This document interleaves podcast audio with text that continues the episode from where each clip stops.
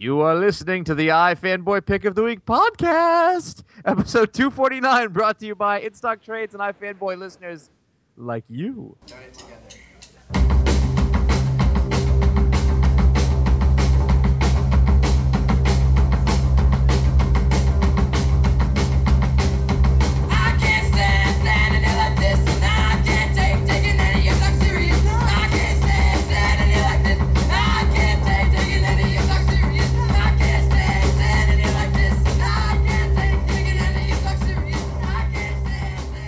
Hey there, welcome to the iFanboy Pick of the Week podcast, episode 249. I butched it up for this part. You may not notice. I'm Josh Flanagan. I'm here with uh, I don't know some other dudes. I don't I don't follow who dudes are.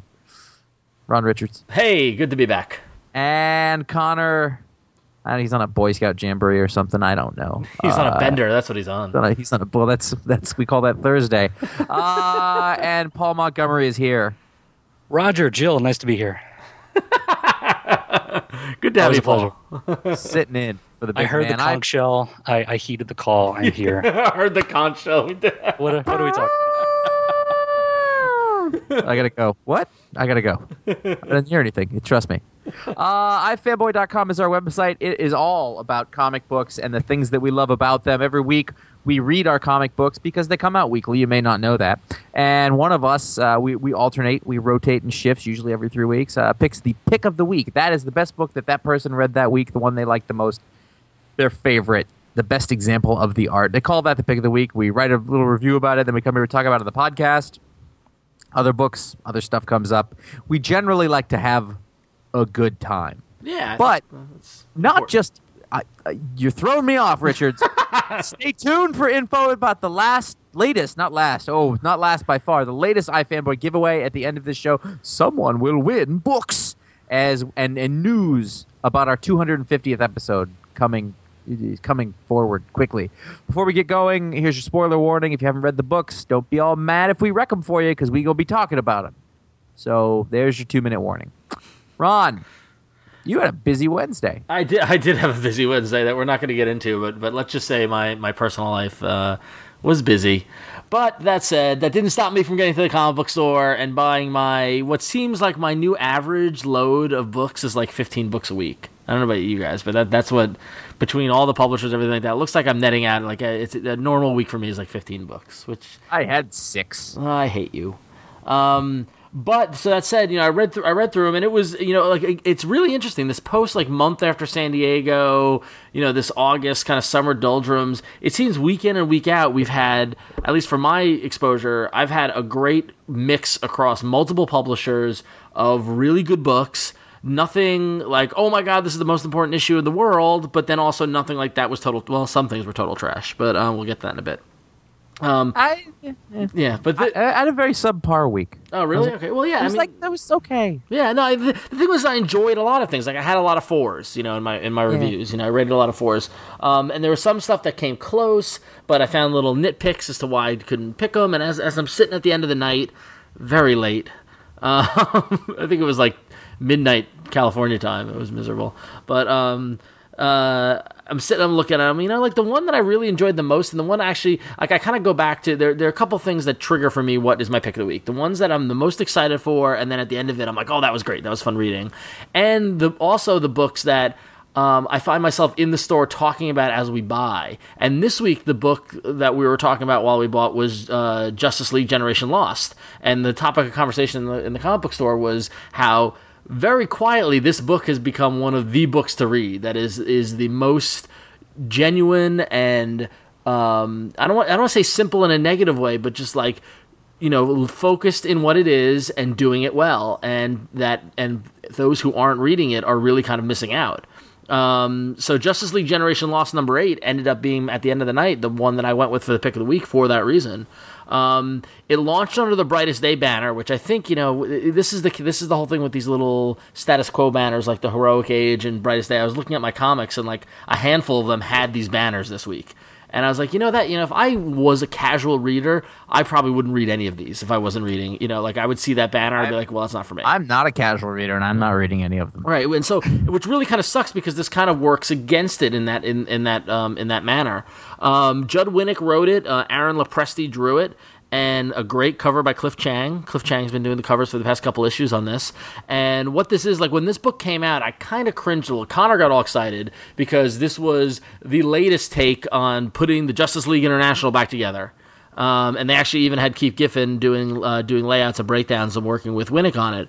Um, and it's coming out bi-weekly, and it came out spun out of the Brightest Day um, event mainly because the, the White Lantern and Blackest Night resur- one of the people resurrected was uh, was Max Lord, who was the um, those who who don't know might you know I can explain it in that he was the guy who brought together the Justice League International in the 80s, turned out to be a uh, telepathic supervillain, and Wonder Woman uh, broke his neck and killed him or a few years ago, and that's Max Lord. Uh, but now he's back thanks to the White Lantern, and so characters like Booster Gold and Fire and Ice and Captain Atom from the from the old Justice League International from the 80s have kind of gotten back together to try to find Max Lord and stop at whatever he's doing, and it's the typical kind of Justice League versus Max Lord story again.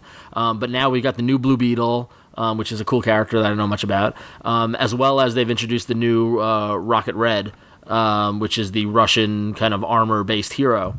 And Judd Winick, very, very, like I said, quietly and subtly, has taken this book that is full of baggage and full of past history and expectations for humor and things like that.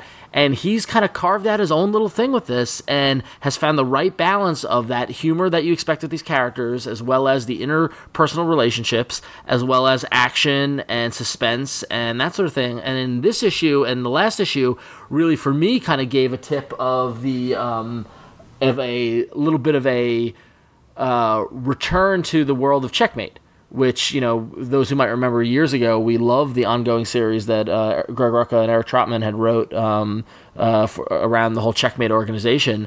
And once that got canceled checkmate it was it was in jsa kobra. It was it's been kind of behind the scenes this this this whole issue took the majority of this issue and the issue before It took place in the checkmate castle and totally gave me that taste of why I like checkmate. Like I don't know why I like checkmate. It doesn't make any sense. But for some reason I love the I love the the, the black king and the white king and all the different roles and the He'd you know, call. He'd call up. He'd be like, yeah. "This doesn't make sense, guys. Why am I enjoying it? It's okay, man. Just go. No, no, you don't understand. It doesn't make sense.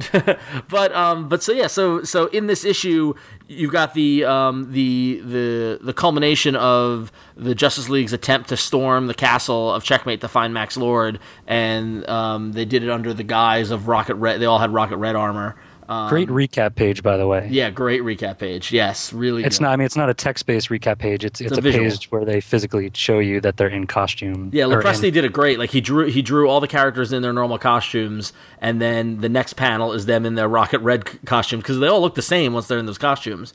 But I had no problem knowing who was who for some reason, which is which is uh, very talented. Um, and honestly, one of the highlights for this is uh, is the new Rocket Red, which I don't know if, it's the Russian accent or the way Winick's writing it, but this dude is funny. I, I, don't know if I'm alone in that. I think I think it's what's it Cosmo and Guardians of the Galaxy. I Yes. think that's a that's a little bit better, but this is you know it's it's always funny. Well, he's It's you know he's he's butchering he's butchering the English, you know, kind of the idioms, you know, like he say he's saying, you know, he, everything's gonna be right as Maine, and they're like, no, you mean right as rain. He's like, well, that doesn't make any sense. He's like, I thought it was a reference to your state, and so like, it was just like I don't know, there's just little things like that. Wait but some- I think he's ripping me off. anyway, no one, no one gets that joke. Just me. Thank you. but for some for some reason I um you know like I really just found him really kind of endearing and also co- combined with the fact that the butchering of the language combined with this character just has this honest to goodness sincerity to him yeah. which is like he just wants to um he just wants to join the team and do good and be an asset to the team. And it really comes across in his actions and his words and everything that they do. Um and the whole like basically he needs to stall for time. And so they're all in costume and rocket red starts yelling at uh what talib whatever that guy's name, the Black King, and yelling about checkmates, uh, checkmates uh, not in accordance with communism or Russia, and going on about communist ideals. And it was just, it was very funny. It, you know, meanwhile they're, you know, behind the scenes, Booster and and um, Skeets are trying to figure out where to go and where Max is, and it's, I mean, it just, it just has that. It, it remi- it's reminiscent of the old Justice League International without being a repeat, without being a rehash, and it, it feels like it's something new, which is um, which is a good thing. So. Um, so ultimately, yeah, that's why I like the book. Uh, Paul, you read it or? Yeah, it's fun. I, th- I think it. I think it's it's pretty good. I, I gave it four stars. Um, I think it's it's got that nice balance of, as you said, like the the comedy and the action. And I think um, Max Lord um, his whole plot is sort of one of the more interesting conceits to come out of uh, Brightest Day, where he's resurrected and he was known as this you know this horrible person around around the world, and it's sort of like you know Dark Reign where you know everybody sort of forgets that uh, that Norman Osborn is is a bad guy and, and he's their hero now. That he's not exactly a hero, but nobody knows who he is and it's just these heroes who remember him. It's, it's a really interesting idea, and it, and it goes along with his power set that he's like a crazy telepath, and he creates this like telepathy bomb sort of, and there's just really cool ideas, and I, I, I like the group together. I think Fire's really interesting. Um, she was she was uh, interesting back in uh, in Checkmate as well, but um, I think it's it's a really good team, and um, it is unfortunate that it's you know Brightest Day, Justice League, Generation Lost. I wish it was just JLA. Yeah, yeah, totally. This could this could just be the Justice League book, and it would be totally it'd be totally worth reading. And the thing is that you you know, and like it seems like it's steeped in a lot of history and continuity, but the way Winick's writing it, you don't need to know anything about these characters. He's he's writing it in a way that explaining who everybody is, what they're doing, why they're doing it, and it's just done right. It's just done well. Um, you know, and it really, and I, you know, kind of, you know, filled my review on ifanboy.com with full of hyperbole, but I really think this is one of the books to be reading right now. I think it's, it's, it's really, it kind of re-energizes me. And Lopresti's art was, is, you know, you know, he's very underrated, I think, in terms of superhero artist, artist stuff. Um, it's just a solid superhero team book. Like I think a, a, a lot of the times when we say that like a, a book is a lot of fun and it's it's not so bogged down in continuity, it sort of means that they have to be small, one and done kind of stories. Whereas this is a fun book, but it's also it tells a really big story. I mean, this the scale is the scope of it is, is pretty huge, and it's uh, it's got a lot of players involved, and they're invi- and, you know checkmates and everything. So um, I think it's it, it's it's a pretty refreshing take on something that's like event size, sort of huge, but in its own little corner of the universe, I guess. Yeah. So it was a lot of fun. Um, but what was also a lot of fun, which is probably a close second, was Avengers number four, um, Bendis and Romita. I I just love time travel stories and that sort of thing. And any and any issue where you get these crazy double page spreads of John Romita drawing tons of characters, for me is a good thing. A perfect book for him to be drawing. Yeah, that, that, just that double page the double page spread of Thor in the air with all the dinosaurs and zeppelins and Galactus and and, and biplanes and stuff like that was just awesome. Which is, Yeah. but um, it was also you know it was it was a lot of you know it's a, it was a lot of ta- you know taking it was a lot of fun taking the Avengers and mashing them up with all the- with whatever's going on with this time stream and trying to figure out what's going on and you'd Killraven and Devil Dinosaur and confusion and chaos and I don't know I just had I just had a lot of I'm, I'm having a lot of fun reading this Avengers title. Yeah, I, th- I think that it's it's one of the the the most entertaining of of all the billions of new Avengers books. Um, but uh, you know, if if I have one criticism, I, I I agree with some people who've said that you know the voice is it's sort of consistent for every character. It, it sort of doesn't matter where the uh, the tail of the word balloon points. Because Bendis is sort of writing every character with a very similar voice. It doesn't really matter who's saying it. And I don't think that's that's like a huge fault with Bendis because he's written all these characters exceptionally well before, you know, ind- as individuals. I think it's just that there's so many characters on the page. Yeah. There's a lot going on, and it's it's a big story. So I think it's it's there's a lot of the a lot of the dialogue is sort of you know get, could- getting from one point to another. And I can see Uh, that. I, I think there are a lot of people making a lot of jokes too, which is like it's very Yes. jokey, you know. It's and, very jokey. Yeah, and you got Spider Man, you got Hawkeye, you got Wolverine, you got you know like everyone's having their kind of moment of humor, um, which I did find myself going, ah, this is a lot, you know. Um, Yeah. Josh, you're being oddly quiet. I don't read either of these books. You dropped Avengers. I don't read any Avengers books any longer. you dropped them all. Yep. I'm shocked. When did that I read happen? Prime. I just I, it was the you know the thing where you feel like all right, I'm I'm good. I read the first couple issues of each of the new Avengers books, and I was like, I had enough of this kind of thing for a while. It's kinda- and it's what- especially what- this book, I really thought it, what what Paul just said is that I was just like it was all this. It was just 15 characters standing on every page making jokes to one another.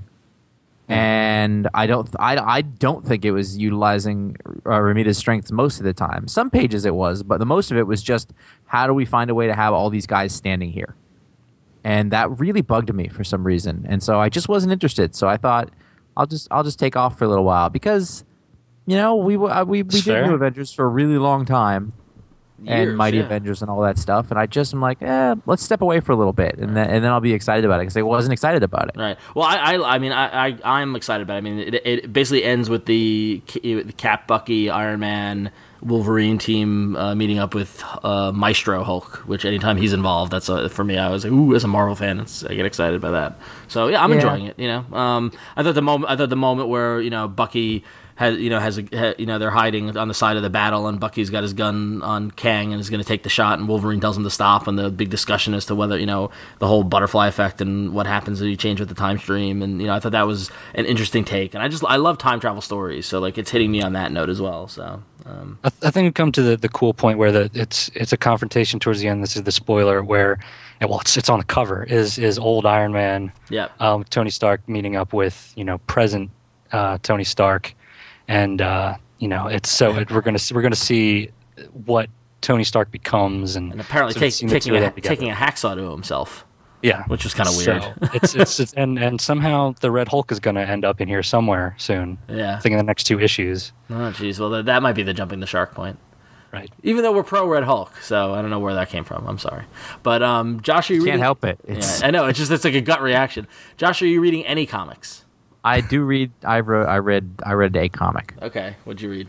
I read. I read Invincible seventy four Yeah. part of the of the Viltrumite War. Yep. Uh, actually, I, I, one of the things I really like about this Viltrumite War is that that they've completely um, gone for it. like they left everything behind, and the book has changed, and now this is like if I don't, it's not a crossover. It's like a little event. Like Yeah. they're on an alien world. There's all these other characters going on. Everything has changed. All the relationships have changed, and it, and it's just like this, like flipping of the decks. And I, I found it. I, I like it a lot, and I really like the bits where um, Oliver and I, I don't know, do they call him Nolan or not? I don't know, Omni Man. Nolan. yeah. Uh, are like walking around and talking to each other, and they're getting to know each other, and it's like this weird, awkward. It's kind of human, but it's kind of not because neither of them are human. Uh, you know, and then they look all haggard and bearded, and that's fun, and and then just all this giant action that is what Ryan Ottley just does so well, and it's just this Ryan Ottley explosion of fun on a page, uh, one after another, and it it went by really fast. But because also because everything is so alien like all of the things that you come to expect uh, don't quite happen. Like the very last page like the one weird brain thing kills his brother who's the brain thing. It, it turns out that doesn't really kill him it's just they're just like these little tiny things like that where they're your expectations are being um, are being you know challenged uh, left and right a little bit. You know like when uh, I put this in best panels of the week but when like Alan the alien walks in on the tech jacket guy, and he's like because he's sleeping with some blue alien something like that. It was just lots of little fun things like that and I, I think it'll be fun. I'm guessing that much like the conquest uh, storyline from before that by like the last few issues of this are just going to be pages of action yeah. and no no dialogue Well, it's got to be. I mean, next issue seventy five, so that's got to be building up to something big, you know. Yeah. Um, but uh, you know, Can I mean, imagine how long this has been going on? That's amazing. with seventy five issues, That's amazing. yeah, Think Now- about that. years. Help, help me help me with the scope here. Viltrumite is like scabies, or is it like something else? I don't read this book, so what is a Viltrumite? It's the pla- It's the the planet that Invincible is following. Oh, it's like that- so it's like planet- it's like the the, planet- Krypton analog. yes, Planet yeah. is Viltrum. yeah, Viltrum. Uh, Invincible himself, Mark, is half Viltrumite. Yeah. His It father just is. it sounds like something you would get when you're at like a sleepover in the Midwest. yeah, I think it sounds like something you would eat on a sandwich in Australia. I agree with that. Yes. That's a Vegemite joke, everyone. Thank you very much. Here all night. Uh, Zing. so I have, I have, I've come to a shocking, a shocking conclusion. Are you gonna drop Captain America? I'm gonna drop Captain America. This is my last issue. Dun dun dun. Why? I just, I just didn't care. Like at this point, I actually read the Nomad story and liked it more than the A story. Wow. Uh, Didn't it just get good recently? I thought there was like a Well, that's that's back. that's the thing. That's the thing. It's funny because I I actually really I really enjoyed this issue from a story standpoint and and parsh sometimes the art standpoint because I love was- I, I love Baron Zemo. I mean, like anytime you have Baron Zemo Sure. involved, it's fantastic. But the problem with it is is that as much as that there were really there was really good page or two of Zemo and things like that, especially towards the end, there were some rough, quick, rushed panels. There were some really rough art panels. And there's it- a couple of them specifically, Yeah. uh, where like it was like like the face looked all flattened. yeah, it was. It's Uh, downright bizarre. Couple. well, you know what I didn't like about this one is that this felt to me like there's always this book has always had a bit of an oh, edge of. Oh, feeling like a, an older book, Yep. uh, like from the '70s. But this one, like when Zemo got here, it was really like it was almost like a joke in that- how well, that's sort of like that, that's why that's why Zemo's great because he is like a joke. I don't know why. Like Zemo makes me not. laugh. Like that's the thing is that you know like and it's and that's that's Yeah. fine if that's what you want. They want to bring Batroc on for that, do that. But the thing Yeah. is, when the Thunderbolts brought in Zemo, it was awesome. Zemo became a real character to me. yeah. And so you had to stop playing him as a joke. And in this one, it was just like, "Ha! You thought you had be- you thought I you'd beaten me, you fool!" And they I'm, did like I'm, I always four- have the upper hand, and yeah, yeah. and it, it was over and over. And I really, I wasn't enjoying it at that part. I, I was I was not. And So it's like it's like the dissonance of it being like a really cartoony kind of villain with it being sort of modern storytelling. Well, like because I mean, I, I, just- I, it's hard to see that with with uh, Brubaker. Yeah. it just didn't hang together and that's why and i just really i really felt like it was going through the motions and hanging back on nostalgia yeah. Well, the, as the- the way and then one other thing really bugged the shit out of me in this was it? I, I'm sitting on something. I'm gonna explode unless Go. I, unless ahead. What, what was it? That, what was it that bugged the shit out of you? um i there was a there was there's the sequence where they're fighting the nazi and captain steve No, is, is, is this his hand?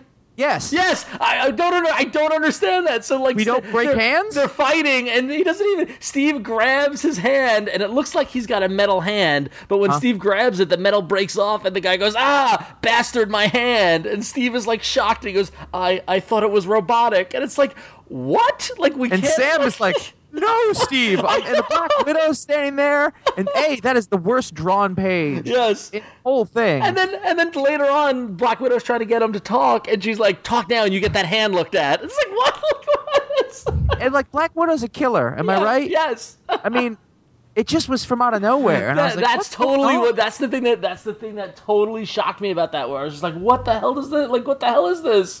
Oh, it's it's it's and it, like the art was all over the place. Yeah. And I just and I actually, you know what? I, I really like the Nomad story again. I thought they've been pretty good. The artist on it was fantastic. Um. a- a- Yeah, I'm. I just. I'm like, you know what? It's been. I don't know how many issues it's been because they renumbered it, but it's been a lot of issues, and and I just, I, I just, I wasn't into it, and I just like, you know what? It it's been long enough. right. That is a Marko Djurdjevic cover, and it is not good either. Yeah, the cover is pretty rough as well. Yeah. It so, just looks like like entry level Photoshop coloring. yeah. But yeah, that, that hand is that. That's what I was. That's why I I'm like, wanted. I'm like, first of all, okay, Batman, Batman breaks hands. It's like, break his hand. Right. He's a Nazi. He's a killer. Yep. You're not shooting him. You're not. That's nothing permanent. Break his hand. It's just- okay. No one cares. the shocked look on Steve. He's like, "Oh, oh, oh my!" Like I, I, I know. It's just like what? That's that's like when you're a that's like when you're you're having a snowball fight when you're a kid and you get a little bit of ice in your ear and you're like, "Times, guys, times." yeah, exactly. Come on. Like all of a sudden, the stakes drop dramatically. It's- uh, it was that was really weird. That was.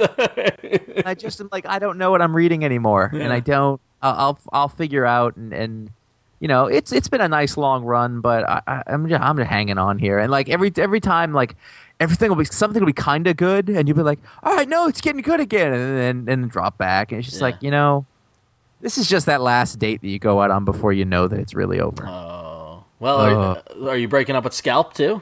God no, I've, of the I've week. heard it's about stem cells this week, or something. I don't believe that's correct. It's not correct. Okay. Scalp Um, number scalp number forty. I wish I wish Conor were here. Uh, this actually Oh, includes f- nice. You know, we're right here. You know. You Well, know, no, like geez. just talking to myself. So far, this is the talking to myself show. Um, this is uh, basically this is a dual sort of storyline going on here, where both uh, Dash and uh, not Gina, but I forget her name, Red Red his girlfriend, Red Crow's daughter, are both trying to uh, drop the smack. They're trying to kick the habit. Yeah. And there's some little flashbacks to when when Dash was a little kid and, and his father shows up, and it's actually some really nice, some really touching stuff. And I don't really like dream sequences very. If I hate dream sequences, is one of the sequences. things I hate more than anything as a narrative device. Uh, dream sequences and hallucinations, I just can't stand them. But they actually kind of Up worked on here. one, Six feet under. Yeah, and they they was, Ugh. wait till they ruin the Sopranos. If you just took all those out, anyway. Um, but it really does do a good job in this one of, of getting to Dash's subconscious and the sort of stuff that happens. It was sort of an art extravaganza for R.M. Guerra, who's done this for a really long time. But the first segment, the first section, which is a flashback, you don't really know it right away to uh, Gina, uh, Dash's mom, uh, in like an abortion clinic, and she comes out and she she breaks up with his father, and it's just a really touching little scene done in the first three pages, um, and it's sort of sad and and uh, it's a great book. I was like, I, you know, every time every every issue that comes out, I'm like, man, this is just this has no right being this good this often, um, and and it's fantastic. Yeah, it seems it seems that he's got a good run with it. So Yes. cool. So um, so it seems as if I completely dropped the ball by not picking Superman: Secret Origins number six because that was the resounding community pick. Um, this Can I, week. Before we get into the review part of it, now I was reading this and I was enjoying it, but at some point I think things were late and I don't remember Well, th- if I bought the issues that came before. So I was like, I, I don't even know. Th- I feel like that's my biggest that's my biggest complaint why I didn't want to well personally well fir- first off I didn't like it. So I mean it's not I didn't I not, not like I hated it or anything. I just uh, it, go, it goes back to my whole I don't care about Superman. But um uh but I was just like I was like this series didn't end? Like I was surprised. Like I thought it was over Like it was um, one of those ones where you know you said you, you've said Ron that if you don't remember missing an issue, you don't remember the last one, then you drop it. I was Yep. like, I don't, I don't remember. Yeah, I.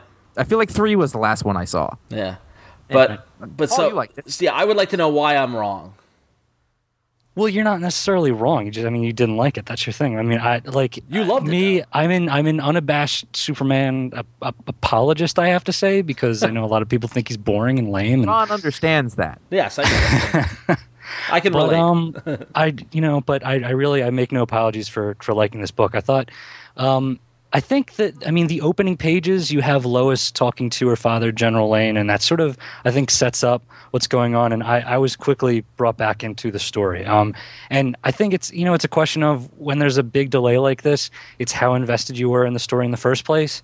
Um, I was re- I was really into this. I, I love Geoff Johns and Superman, and I liked what what had happened before. So um, this is like on the top of my my conscience you know like it's I, I knew what was going on going in and, and, and I was ready to go. So um, I, I like that it's sort of a, it's sort of a smaller story. I know a lot of people were saying that it, it ends kind of quickly or it seems rushed or there's not a huge confrontation in it but um, I like that it was more about Superman and his relationships. Um, I, wrote, I wrote a review about it um, on the site today and um, it's it's um, I just like I love the Lois in this. I love how Jimmy interrupts a tender moment between Lois and Clark, or Lois and Superman, actually. And I just, uh, I, I believe that, you know, I believe their relationship, and I think it's more about the relationships than necessarily action. Although there's a cool little Metallo fight in here, and I think it's the storytelling is really good. It. Yeah, no, Fra- Frank's art is really good, and maybe this would have came out sooner if it wasn't like double sized. Uh, but Frank, and, but Frank really, really did a good job. That that whole Metallo fight scene was was real was really good comic books. But ultimately, at the end of the issue, I just found myself this is just every other Superman story I've ever read or watched. It's also a retelling of it. So Yeah. yes, Yeah, right. I know, but it's, it's- funny it's- because I did, I did like the previous issues because I thought they were fresher, they were more recent, you know, this sort of thing. But I just found myself just going, ah, you know, meh. Well, I think we're you know we're coming up to sort of this is modern day. This is the current sort of status quo of Superman, and we've seen a lot of Metallo lately and a lot of General Lane lately. So it doesn't feel like something new. Right. But I just liked how it feels like a really cohesive origin, and everything sort of ties in. Parasite and and Metallo are all like really closely re- related to Luthor, and um, General Lane is more of a direct threat to Superman. And I don't know. I just like. Um, I, I, I love the gravitas of Superman and like just how how grandiose and over the top he is, um, and it's just it it's gives you that you know that sense of goosebumps and stuff. And I got that with the last page where he, At, you know, at any point, did anybody interrupt a fight that Superman was in and be like, "Whoa, whoa, whoa, not the face, Clark"? he was like, "I'm, I'm sorry, everyone. I don't know what came over me. I shouldn't have hit him in the face." there were there were no hands injured in this. I um, still can't believe that. It's like, whoa, Steve. Maybe there's like a new comics code authority. I, I, I thought I thought I thought it was robotic. Like what? It's just what? and that's when you go to commercial on your bad TV drama. Oh man, it was yeah, ser- oh, it was so bad. Anyway, but um, all right, well, yeah, I mean, I get why someone like you, Paul, would like it, you know, and I don't mean that in a dismissive, you know. no, no, no, it's all- no, No, I, you're, I you know, understand. you're all I'm right. used You're one of the good ones. I understand that's- why you might uh, might might like it. I don't know, but I, I have a friend who's a Superman fan. It's cool. You, you know, so it's it's just it's just that for what, There's a whatever. picture of him and his Superman friend friend in a, in a like a Superman T-shirt. He's like, "Look, we're buddies." just waving. but, yeah. but for some reason, it just didn't resonate with me. I don't know. I, I think it t- ties into my just not interested in Superman-ness. So uh. I, I just I, I think it, it just it comes to the core of what is what is what if you are if you are a Superman fan, I think everything in here is is like what we love about this character. And if I mean if you don't like Superman, I can totally understand like not enjoying this. yeah. But for me, this is this is my bread and butter. I love this. All right, good, good for you. Um, well, now that it's over, it's probably going to make a sweet trade paperback that you can give to people to get them to, you know, to sample the modern Superman. And when that comes out, you're going to want to 2012, in 2012. You're going to want to get it from In Stock Trades. um, In Stock Trades has got is the best place to get uh, collected editions and trade paperbacks and hardcovers and all that good stuff. They've got discounts up to 37% off, which means you save money when you buy your comics. You get free shipping on orders over $50, which is great because if you're ordering more than $50, you're probably getting heavy hardcovers like And omnibuses and things like that, so you don't have to pay the shipping for that. They've got over 9,000 trade paperbacks in stock and available for order. They've got new releases every Wednesday, so as they're coming out in the comic book stores, they're coming out at InStockTrades.com. You can get them there. If you make an order, it usually ships usually ships within 48, 48 hours. Um, we are still waiting on some sort of report of someone pushing the free shipping on orders over $50 challenge. We're waiting for the person to order, you know, hundreds of thousands of dollars of merchandise and see if the shipping is in, indeed free. Um, If you do order hundreds of thousands of merchandise, make sure you tell them we sent. you. yeah, exactly. Yeah, yeah. Let's wipe. Let's let's wipe them out of their stock. they'll, they'll probably just give you a cot at their warehouse and just let you stay there and read the and just live amongst the comics. So, um, anyway, so go to www.instocktrades.com, check it out, get your comics there, um, get your hardcovers and trade paperbacks there. You'll thank us for it. Instocktrades.com. So, um, to continue, Kirkman. It was a big week for Kirkman. A lot of, It lot, was. a lot of Kirkman stuff going on. It was the the oddly titled "Guarding the Globe" Number one. number one. this is I this love is it gonna, if like next next month, Captaining America came out. this is going to be the challenge to see if a bad titled book can survive. Because Guard, Guarding the Globe is not a good title.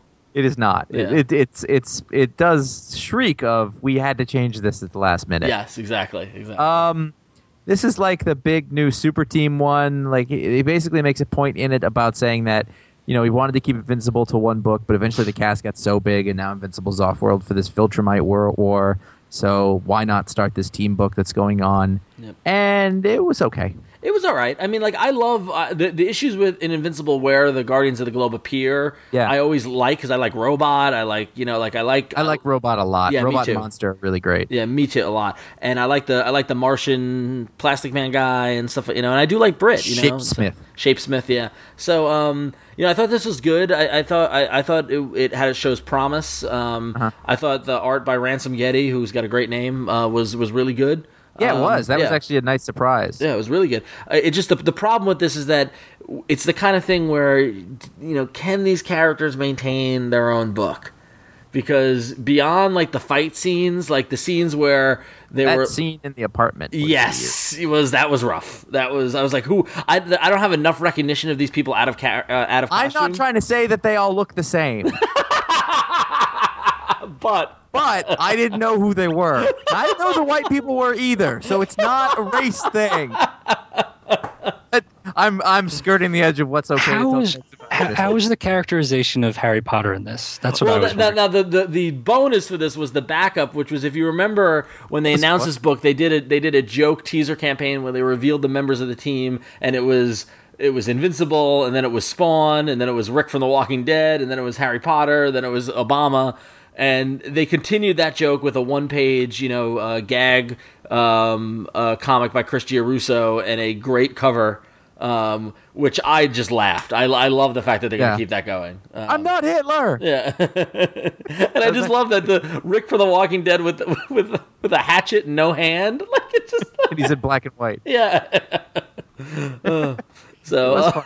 You know what else is funny? That Invincible is prominently featured on the front page of this. and isn't in it? twice more. Yeah. No, I that was the best joke of the whole thing. Yeah. He's, he's talking on the phone. They don't go back to it. He never shows up again. Yep. And I also like the dramatic. Uh, Ce- so Cecil, the guy from the Pentagon, who's Invincible's handler, is the guy who pulls the team together. I did like the dramatic over the head shot of him going. You know, we're gonna. It's time to truly begin guarding the globe. Yeah, oh god, no, but it was good. I'll keep reading it until it sucks. So. yeah.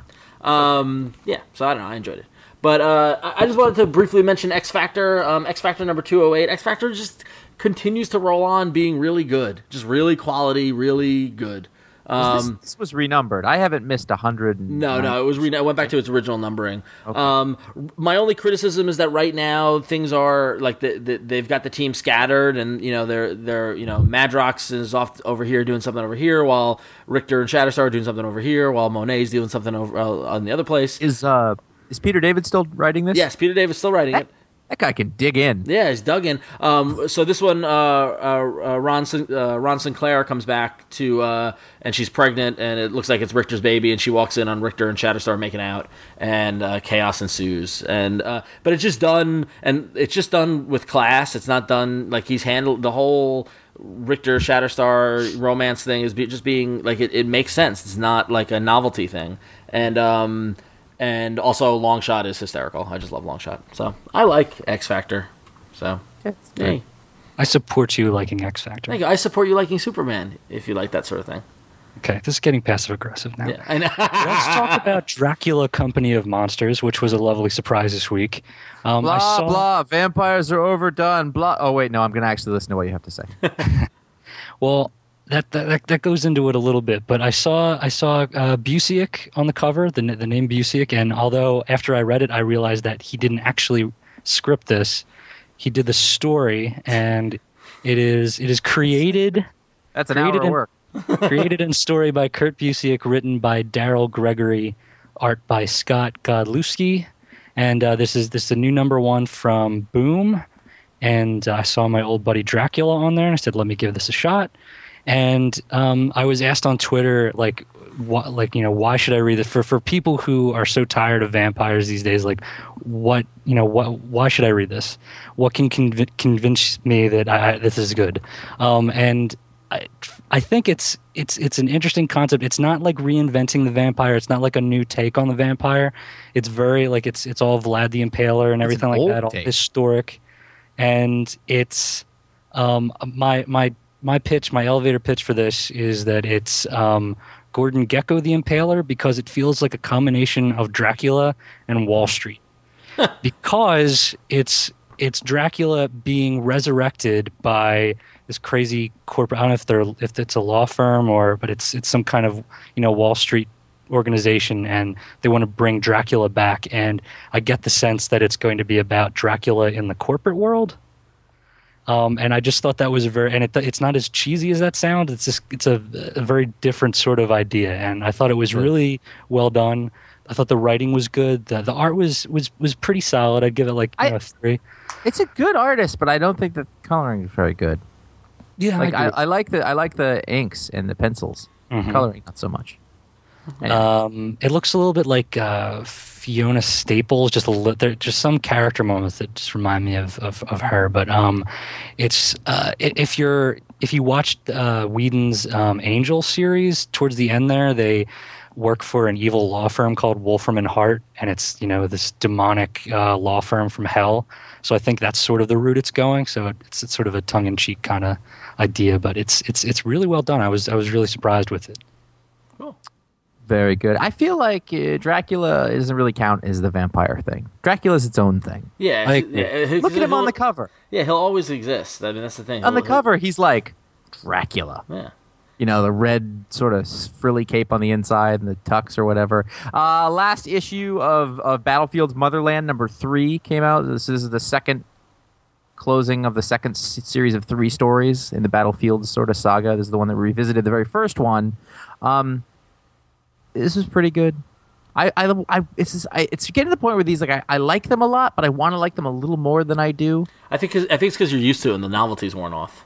Maybe, but I think also this one, like he set up a whole other story in the last issue that was really interesting, and then did away with it really fast. Yeah. But uh, one of the things that was again though that was really nice was that you see so few stories that are about you know it, like you see all sorts of World War II comics about the Americans and the Germans, but this is from the Russian side, and it is just so fascinating how they waged their war and how they thought of it. It's completely different than ours, and Garth Ennis was so tied into that that that all made it worth it. Uh, and, Cool. the, and the Russ Braun art was really excellent too. Cool.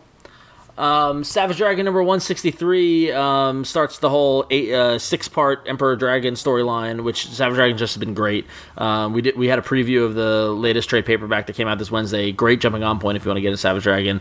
But I wanted to quickly highlight the flip book of this. They're doing the, the, for the next year. They're doing the Twisted Savage Dragon funnies, and we had a story uh, written by Vito Delsante with art by Rachel Freire, and it was a take on Savage Dragon with what uh, Savage Dragon in the 50s as uh, greaser car racers, um, which made me made me laugh. Did he Um, slick back the fin? No, he didn't slick back the fin, but he was in a leather Should have. jacket, and yeah, it was it was it was great. It was it was it was a lot of fun to read. It was too short, in fact. So uh, so good good job by them. So yeah, too short like our time to talk about all this stuff because we have to hand some of it over to you, the users. We'd like to t- uh, highlight some of the user reviews that you put on the community. Uh, first one up is from I Make Reality, who talked about the darkness. Four Horsemen number one gave the art, um, sorry, the story of four out of five and the art of four out of five. Um, you may remember we talked about this book in our Don't Miss podcast with the writer David Hahn. Hahn. Hine. There's David Hahn and David Hine. That's easy to get mixed up. Uh, pick of the week percentage zero. With the Artifacts Maxi series having kicked off in such an enjoyable way, I'm trying to get back into the Top Cow universe. There's such a mythos to all of it now that it seems a bit daunting. It now that it seems a bit daunting at times. But I remember when the Darkness first started coming back out, coming out, and how much fun it was to have this straight up horror brawler comic book. Darkness Four Horsemen really gets back to those roots. David Hine pulls off the more showing, less telling trick to make sure that you get the gist of Jackie Estacado. Definitely recommended for established fans and anyone looking to learn more about one of the primary characters of Artifacts without the weight of all the continuity baggage. And uh, yeah, that's that's pretty much that's that very well sums it up. I would say. I, a lot of buzz going on with Top Cow with the whole artifacts thing. People are really enjoying it. I heard the, the guys on Eleven O'clock Comics talking about it, and um, apparently the Angela series has been good. And just you know, it's, it's, if you're looking for alternatives, it's right there for you. So. Um, cool. Our next uh, review comes from Storyteller SJK, who reviewed Deadpool Team Up number 890. I th- thought we'd throw a bone to you Deadpool fans because we don't cover Deadpool enough. Um, and Storyteller SJK gave it a 2 out of 5 for a story and gave the art a 3 out of 5. So you're not throwing a much of a bone. Really. Not much of a bone, but surprisingly, surprisingly, about one percent of you made it your pick of the week this week, which is shocking. Um, Storyteller SJK says that this issue continues along like the majority of the series has, amusing yet ultimately disposable. Certainly, this one of the, this is one of the better Deadpool titles available on the market right now. The simple fact remains: Deadpool has become ridiculously, hideously overexposed. If you have somehow managed to avoid becoming completely sick of the merc with the mouth, then you could do far worse than this. Usually done in one series. Um, ringing endorsement. Ringing yeah, exactly. Deadpool. I don't know why they waste the paper. Seriously, Oh, I'm not speaking for. I'm not. I'm not taking up that cause. they just all the titles look the same to me. I, I, I, I, apparently they print these books. I know I could care less one way or another. If you're enjoying them, good for you. Good ya. If you want to leave a user review, you can go to ifanboy.com slash comics and, and make your pull list, and then you'll have a chance to write a review on, on any of the books, and we highlight some of the ones here on this show. So do that. Cool. Because it's good. Yes, on to the email. Our first email comes from Elliot from Susan, uh, and he goes by Duraflament. What is that? Duraflame tree. it was almost a Rusty Auto Parts moment. uh, Duraflametry. Uh, Duraflame Tree on ifanboy.com. And Elliot says, I was wondering if there are some rules regarding how much of a comic you can read in the store. If I'm in a bookstore like Barnes & Noble, I, I will read a whole issue and put it back on the rack without feeling a modicum of guilt. If I were in a comic book store, I would probably just buy the issue based on the cover and not even flip through it. I know some places have different policies and yet and sometimes post them, but I can't bring myself to flip through a comic for more than a couple seconds if I'm in a comic book only store. I feel like I'm stealing from them in a way. Whereas the bookstore doesn't live or die on comic sales. well, that's like generalization. What's, a- what's your, what's your opinion? Is reading a, uh, is reading a couple of pages okay? Do you read the whole thing if they don't have a written policy? Am I overthinking this? C. yes. If you get kicked out of a shop, you did too much. Well, here's- Not. You're okay. Well, here's the thing. Despite your assumption that Barnes and Noble doesn't get hurt by you reading it, eventually they will. It's like- it's I, Well, the policy of, re- of reading a story and then you know that's that sounds reasonable. yeah. they put they have the chairs. yeah. They put chairs there. I read all of the preacher trades in Borders. really? I couldn't afford them. I went over there. I went on there on Sundays, and I'd read through them. I bought them all eventually, but Right, not yeah. them. That's interesting. Well, the thing is, like the comic book store, uh, you know, if the comic book store or the bookstore has chairs out and couches, they're encouraging you to sit down and read. Hmm. Um, there's a bit of an unwritten contract there, though, that if you show up every, every day and sit and read for hours and never buy anything, eventually they're gonna get annoyed. It's also weird. Buy stuff. Yeah. If you buy stuff on a regular basis, you can probably do whatever. Right. Exactly. Exactly. Also, if you're gonna flip through comics, don't get in other readers' way. That's the Yes. word when you when you're That's standing good. right in front of the shelf. Don't don't block people. And also, don't do that thing where you flip through them trying to find the best copy. That has nothing to do with your question, but it's just annoying. So I don't know. It's tough. You got you got to play it by ear, and don't be afraid to. I mean, don't be afraid to ask. Like, hey, do you mind if I? You know, I'm not sure if I want to get this. Do you mind if I read it? Read a couple pages. You know, I mean, uh, there's. It might be an awkward conversation, but you should get the feel for whatever store you're in. You know, like Yeah. if you go to Midtown Comics, you're not there. You're not there to read. You know, you go. Yeah, you there's, go nowhere, there's nowhere to do it. Right, but if you go to if you, in San Francisco here we have Isotope, in LA you got Secret Headquarters, in New York you got Bergen Street. There are other stores that encourage that. They've got chairs, you know, but ultimately buy something. You know, keep you know they get they you know keep them in business. So That's fine. But yes, you're overthinking it. Although Yeah. we could go on for another 10 minutes, it seems. we totally could. Uh, John from Orangevale says, I am going away to college and did a little research to find a new comic book bookstore to go to. I'm pretty shy, so I never really hung out with anyone at the old one. What should I do the first time I go to this new one?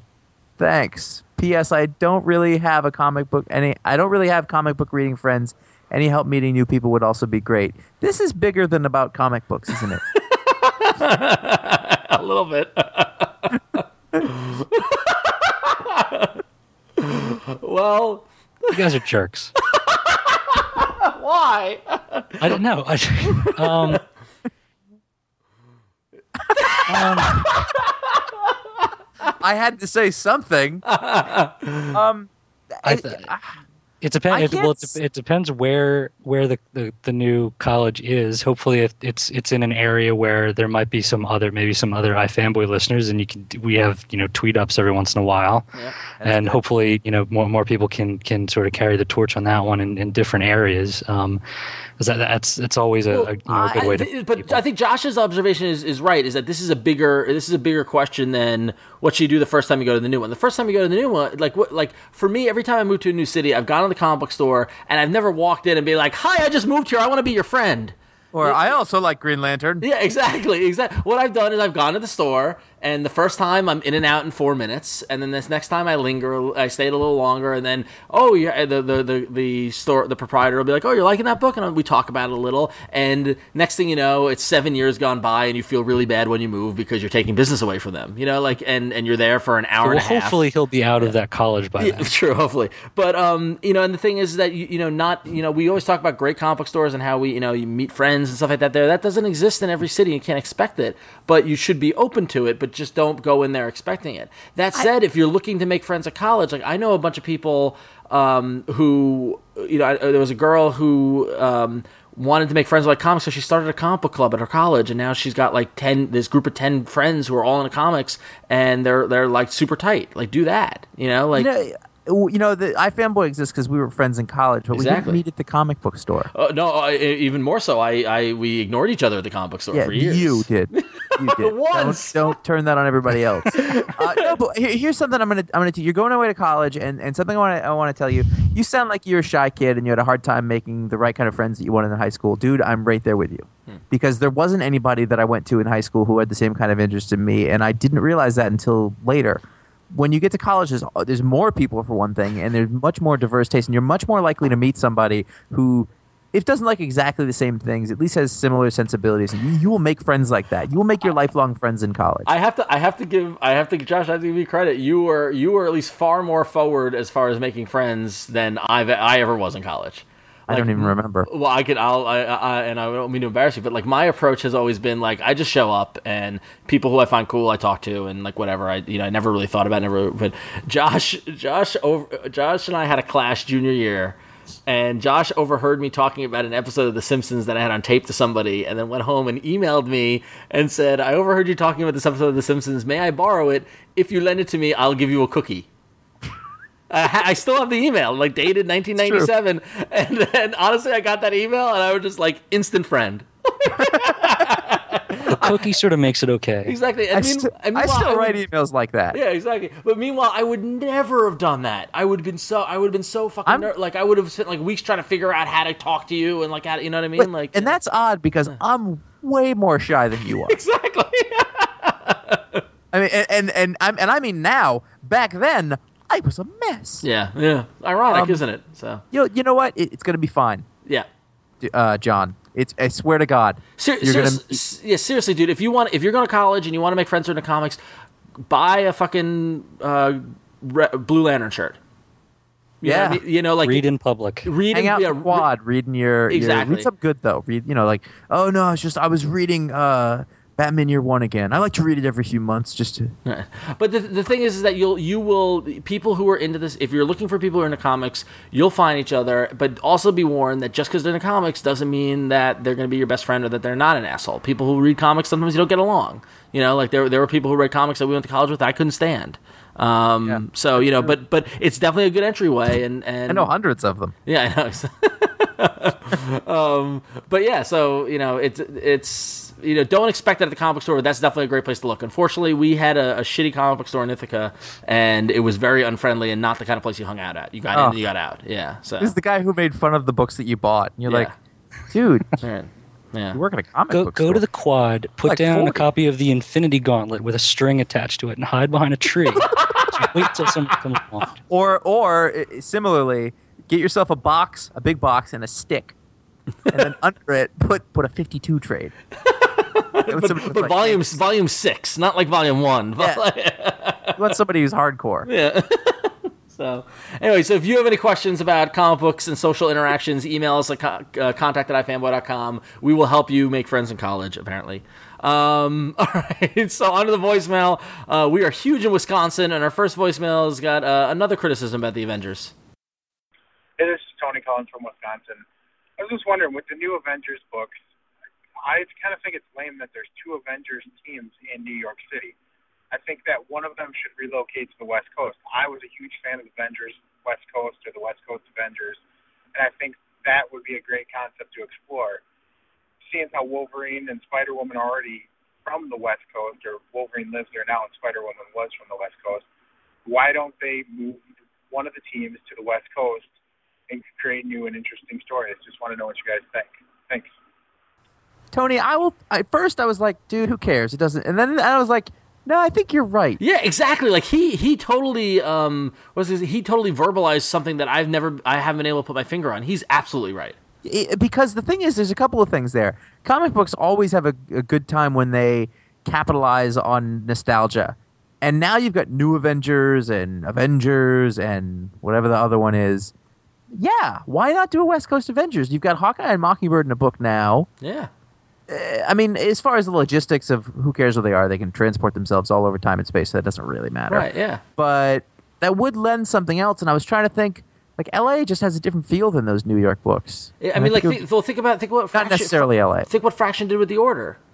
Like that, that was really good. Like nobody read it, but that was really because there was no characters There- anybody recognized. But There's uh, your problem. It you know it took place in L.A. and it was really good. It was really fucking good. I mean, like the Avengers West Coast was so much fun, and you, you get a whole different host of different stories. And honestly, I think that to Josh, your problem with the Avengers there might be too many Avengers titles, and the fact that they're four blocks away from each other between the tower and the mansion, it's too much. and all being written by the same guy. Yeah, exactly. So Um, no, yeah, I think that I, I, I'm I'm actually surprised they didn't do it now. The more that I think about it, like, why wouldn't you do that? yeah. So Huh. anyway, um, all right. Our next voicemail is also from Wisconsin. Hey guys, this is Ian from Sun Prairie, Wisconsin. I was just wondering uh, what comic book series that you guys have given a fair shake to just doesn't do it for you the way it seems to for everyone else. Um, for me, you guys will ridicule me, but I don't care. It's uh, Y the Last Man, which I liked at the beginning. I thought after three trades it got really redundant and kind of boring, yet I finished it anyway. Um, but on the other hand, Ex Machina, I loved from beginning to end. So I'm not sure, but that's my question. Thanks. That's actually a, a good kind of observation of something that happens. Going, we talked about it earlier. Josh, you guys, you guys love Scalped. I read the first trade, and I was like, yeah, that was good. Mm-hmm. You know, and I just and it just didn't grab me. I just I'm not I was not interested. I'm not saying it's not good. I'm not saying that it's not quality. I don't think like oh it's overrated or it's bad. It just all the Batman stuff, all the Superman stuff. It's just that I I read Conor bought me the Superman Legion uh, Legionnaire's disease, what, what Legionnaire's uh, hardcover with uh, Gary Frank and Geoff Johns. Um, Legionnaire's disease. that, that can't be the name of it. No, it's Uh, He not. bought me. What was that? What was that? The JSA Lou Gehrig's disease. You know that one. Why somebody hasn't done a Legionnaire's disease series? By the way, I don't don't. It's like it's, it's one of my it's one of my favorite storylines. To be honest with you. That's okay. But- it doesn't float your boat. it didn't float my boat, and that's okay. You I mean, asshole. we get that. Like sometimes people be like, "Ugh, "You keep talking about Chew, and I don't like it." I'm like, I, okay, Sorry. It's fine. Don't like it. I'm totally cool with that. Yeah, you don't have to. Not everybody's got to like everything, but um, Yeah, Ron, so- you, Ron, you and I are, are pretty like we'll, we'll like with the stuff that we both like a lot, but there's a lot of things that you really like that I don't like, and vice versa. sure, yeah, yeah, Uh, totally. you know, we think I can. It's funny. I can think of a lot of books that like, like Casanova by Matt Fraction. I, I didn't get that at all. yeah, which I loved. I had a blast. In, Yeah, I, read the I mean, same- or like- Fables, the the epic. Yeah. You know, your interest in Fables and my l- laughter at it. Um, Yeah. You know, but then at the same time, we meet in the middle on Astro City or on Yeah. Invincible Oh, or on yeah. yeah, Uh, so- You know, uh, even like I, I can't, I cannot get into X Men titles. I can't. I just can't. And uh, meanwhile, Um, meanwhile, I can't get out of them. Yeah, that's true. Oh, Um, but, I'm not a I'm not a big Kingdom Come fan. I mean, I, I, I respect it. I like it. It's it's not, and it's weird. It feels like it should be. Oh my god! I might What? not like you, but god damn it, I respect you. Yes. I felt that way, and then I went back and read it and liked it. But Yeah. uh, you know, what's funny is that he said he doesn't like Y the Last Man. I've heard a lot of people say what he said. Yeah. Well, what's funny? It's funny is that I've heard a- now that Ex Machina ended. Um, I, I've heard a lot of people come around and say, you know, Ex Machina was kind of overrated. Um, and I think that has more to do with the with the whimpering end that it the last twenty issues I, were. and but- the schedule. yeah, and the schedule. I, it yeah. has a lot to do with the schedule. I think if you were to read through the trades or the collected editions as one story, I, I think you'd be surprised. yeah, yeah. I'm, gonna, I'm doing that, so Yeah. I'll let you. But anyway, but um, uh, but yeah, I think it's valid. It happens. Um, but more importantly, these two voicemails represent the fact that I think we're more popular in Wisconsin than Tom vs. the Flash. I, th- I, which is well, um, yeah, well, probably. Yeah. He was a blood trader because he moved. Yeah, exactly. That last, yeah. that last guy sounded kind of like Tom. I don't think it was though. Anyway, so if you're from Wisconsin, you've got a comic book question. Call us at 188 fanboys. It's 188 326 2697. And it also, that number works for people outside of Wisconsin. So so go, have at it. Oh, in other states too? Wow. hey, uh, you want to help iFanboy? Do you like iFanboy? This is a big Yep. thing on Monday. You think, oh man, I need my iFanboy show. These are the guys. If say that you don't have any comic book friends, we're important to you, right? Well, one of the things that you can do is is to help us out in various different ways. If you like the show, be a part of it, help make it happen. Uh, you could click on the banners on the website. You could uh, use ifanboy.com slash Amazon, and, and anything you purchase from Amazon goes to help us a little bit. You can you can check out the t-shirts, buy the t-shirts. We got the Fear Agent shirt still. There are some left, and Conor I think wants them out of his house, although he's still wearing them all. So that's also it. Uh, the best way that you can help iFanboy is to be a member. You are the people who are contributing to literally paying the bills. I, I swear, uh, you you are the guys who, who really make iFanboy happen. You can either pay four dollars a month or forty two dollars a year, or ten dollars a month or hundred dollars a year. And and for that you get a little prize pack with a comic book and some t-shirt, uh, a t-shirt at the higher level, uh, buttons and stickers, things like that. Um, and and you'll be eligible for giveaways. And we've got giveaways uh, all the time now. Every week for for the foreseeable future, we'll be giving stuff away. Um, And it's only going to get better. And that's this is what I'm getting at. You hold on, be a member now. You don't you want to miss a chance at Yeah. some of the stuff that's coming up. Um, and and Ron, Santa what Claus about is for- pissed at us. Yeah, he is. Very upset. We are. We're, we're knocking on his door. Got a that's sure. monopoly, old man. We're coming after you. Yeah. Well, Josh, I mean, we, we had the big Vertigo giveaway, and Vertigo's up your alley, so announce the winner. Uh, the the winner is Jana Hansen. Congratulations, Jana. You you you have won a very large package of Vertigo books. Yeah, I'm trying to I'm trying to remember what's because it's not right in front of me, but I know I that will. there's a, I will tell you, Josh, what the Vertigo a, books a hardcover of Dong Xoai, which is actually not technically Vertigo, but still. Uh, Well, yeah, that's Joe. Kubert book, one of the most beautiful books of the year, yeah. uh, easily. Um, uh, it, it also we also got the hardcover of the Sandman Sandman the Dream Hunters book, which is awesome. Um, the N- Neil Young, Cliff Chiang, uh, Josh Dysart, Greendale hardcover. Um, Peter Bagge, Other Lives, as well as a trio of the Vertigo crime books. Uh, we've got the uh, the Executor, the Bronx Kill, and Fogtown, uh, which are all very very fine crime uh, crime little. Uh, Executor is really good. yeah, that's, a, that's my Bron- I favorite like the. Bronx Kill a lot, but um, so yeah, Milligan. Milligan, indeed. So uh, yeah, so congratulations, Jana, you win. That's a hefty load of nice, nice, nicely packaged books. Woohoo! So we've got more coming in September. We've got more coming in October. It's going to be a fun couple of months. So become a member today. Um, also, this is their 249th episode of this damn podcast, um, which means that next week is episode 250, and that means it's the 250th episode extravaganza. We're going to be doing an all email show, and if anybody remembers our 150th episode when we did that, fuck, was that like two years ago? Uh, if I do the math correctly, Yeah, it was yes. Two years ago. It was a lot of fun. Um, so send in your questions, get them in. You're going to email them with the subject line 250. So that's the number two, number five, number zero. That's the we're only going to read emails that are the subject line 250, and we're going to go all night until we're done. We're going to read every. We're going to read and answer every email, and um, whether Josh survives or not will be It's like the a will be the telethon. yeah, it's like exactly. It's like a telephone. I might have to tag, might have to David tag Bowie you and in. Crosby. I'm have to tag you in, Paul. Okay, Take over. I gotta go. So I gotta hour three. email contact at fanboy.com subject line 250 we want to hear your questions. It'll be a lot of fun. Um, in addition to that we've got a wonderful podcast called Life Fanboy don't miss which comes out every monday which focuses on a book that's coming out this week that you definitely don't want to miss and we talked to a creator about it. Uh, so you're going to want to check that out. On monday we'll be talking to somebody probably. Um, Last week, I, I, I said straight up, it's not happening. It's over. Yeah. But I pulled it out at Yeah, the end. Exactly. You see, it's it's it's one thing to corral us to record a podcast. The creators makes it a little more challenging, but we always try, and it's always uh, good to hear from a creator about the books that they're doing. So definitely go to iTunes, subscribe to iFanboy, don't miss. Or you can find it at ifanboy.com, which is our wonderful website that Josh uh, praised earlier when he was talking about how you can help us out with it. Um, that is the home of all of our podcasts, our video podcast, every Wednesday, the Pick of the Week podcast, every month, the Book of the Month, um, the Pick of the Week review gets written, all the great writing. Paul is one of is one of the most amazing writers I've ever had the privilege of working with, and he he's shamed my writing skills with his work on the Tuesday Showdown. Mission and- accomplished. Yeah, and his other excellent posts. So um, go to ifanboy.com to read everything Paul writes, as well as all the other great writers. We really are very lucky to have such great writers on our site, and we, you know, we're happy for that. Go to ifanboy.com slash about, and that's where you can find all the social network links. You can find us on Twitter and Facebook and all that fun stuff. Follow ifanboy on Twitter at twitter.com slash ifanboy. Um, and as I mentioned, we have a video show every Wednesday. It comes out. Uh, last week uh, was the our, our show about Scott Pilgrim. We closed the book on Scott Pilgrim. We talked about the last volume as well as the movie um, and end of an era, really. as as of now, we have no reason to talk to Brian Lee O'Malley again. Ever again, other than other than to talk about hair. Yeah, and you're supposed to go over to his house and play video games and hang out. Apparently, yeah, yeah. Well, you're his best friend, so Yeah, he doesn't Um, remember.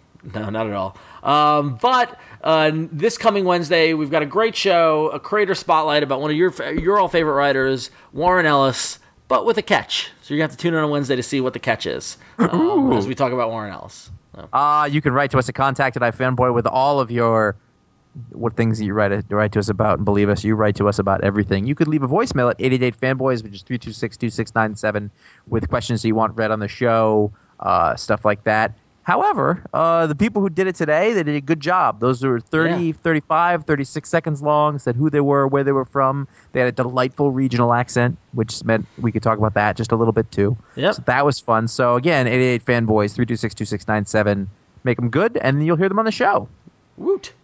And if you dig us, you can write a review in iTunes, or better yet, you can tell your friends or your crazy uncle about us. Um, he's schizophrenic, we know, and he thinks that everything has subliminal messages in it from the government or the Viltrumites.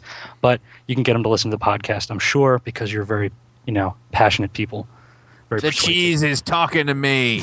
so yeah, it's really important to go to iTunes and write reviews, though. And in fact, also, uh, Paul, you you've you've restarted your own podcast there, haven't you? has resurrected it. It's, Yeah. it's still got some life in it. It's still got some kick in it. Um, I do uh, a, a sort of a creative conversation show called Fuzzy Typewriter. You can look for that on iTunes. I do that with uh, my good friend David Accampo of the uh, Wormwood Serialized Mystery Podcast, which is also in its final season, and I wrote for that as well. So um, check out Wormwood and Fuzzy Typewriter. Cool, excellent. Write, write positive reviews of them because they're awesome. So Yes, please. cool. Well, Paul, thanks for stepping in for Conor. Those are big shoes to fill, and you did it as always. Jill, Roger, always a pleasure. Who's Jill? I hope I'm Roger. I know exactly. That was, uh, all right. So until next time, I'm Ron. You know who you are. I'm I'm Paul. I am Roger, not Jill. I'm not Jill. Now get your shine box. Oh.